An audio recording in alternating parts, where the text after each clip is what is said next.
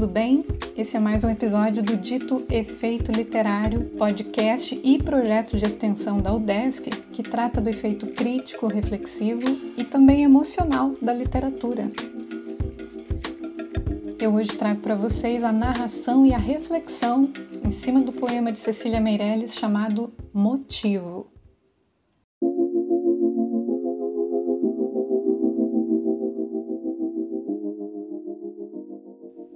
Motivo. Eu canto porque o instante existe e a minha vida está completa. Não sou alegre nem sou triste, sou poeta, irmão das coisas fugidias, não sinto gozo nem tormento. Atravesso noites e dias no vento.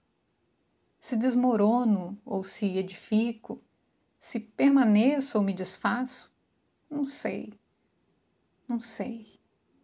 Não sei se fico ou passo. Sei que canto.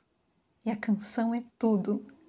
Tem sangue eterno, a asa ritmada. E um dia sei que estarei mudo, mais nada. Esse poema Motivo, ele exemplifica muito da obra da Cecília Meirelles, que é marcada por dicotomia, por contrastes. Tem sempre uma busca aí de um equilíbrio na relação entre o material e o simbólico, o material e o espiritual, uma busca pelo desapego do que é material.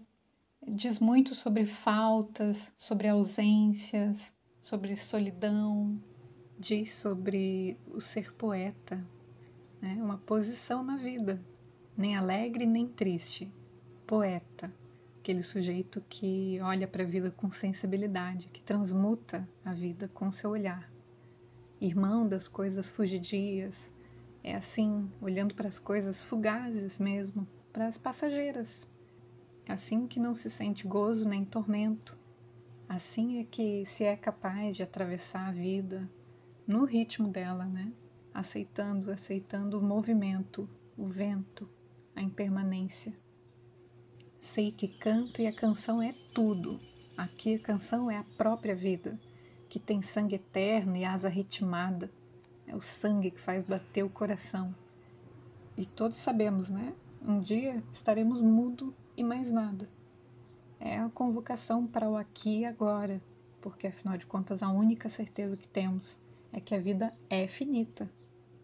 Se a gente for fazer um paralelo com a biografia de Cecília Meirelles, a gente entende logo que ela foi uma criança que se valeu da leitura e da escrita como recurso para criar, para construir a sua subjetividade, o seu próprio mundo.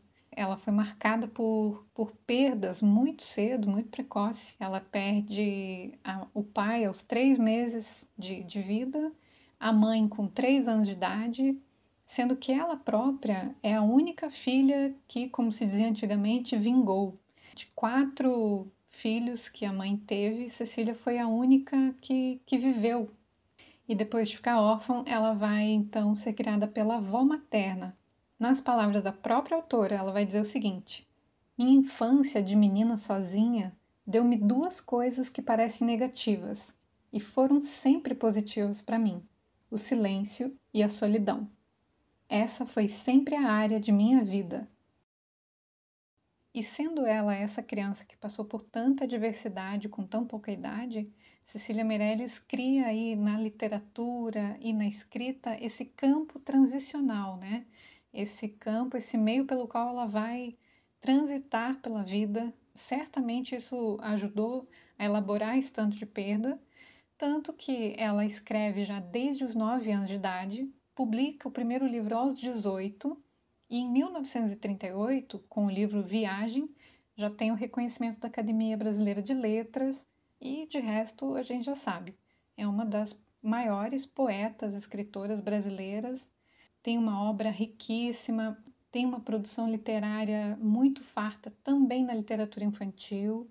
Então é sempre uma poesia muito bonita, não carregada de rimas, mas que tem muita música.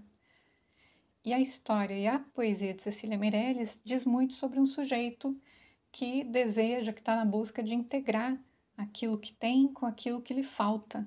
A gente não é nunca uma coisa só, não consegue nunca viver só de felicidade nem só de tristeza, e essa alternância a gente vê presente na poesia.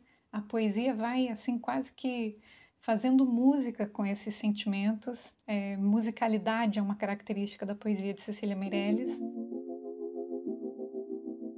E eu recomendo fortemente a leitura de Cecília Meirelles nos dias de hoje, para a gente adornar com alguma, com alguma sensibilidade, com alguma delicadeza e muito simbolismo os dias de hoje que a gente vem atravessando e que não estão fáceis, né? Era isso, meus amigos.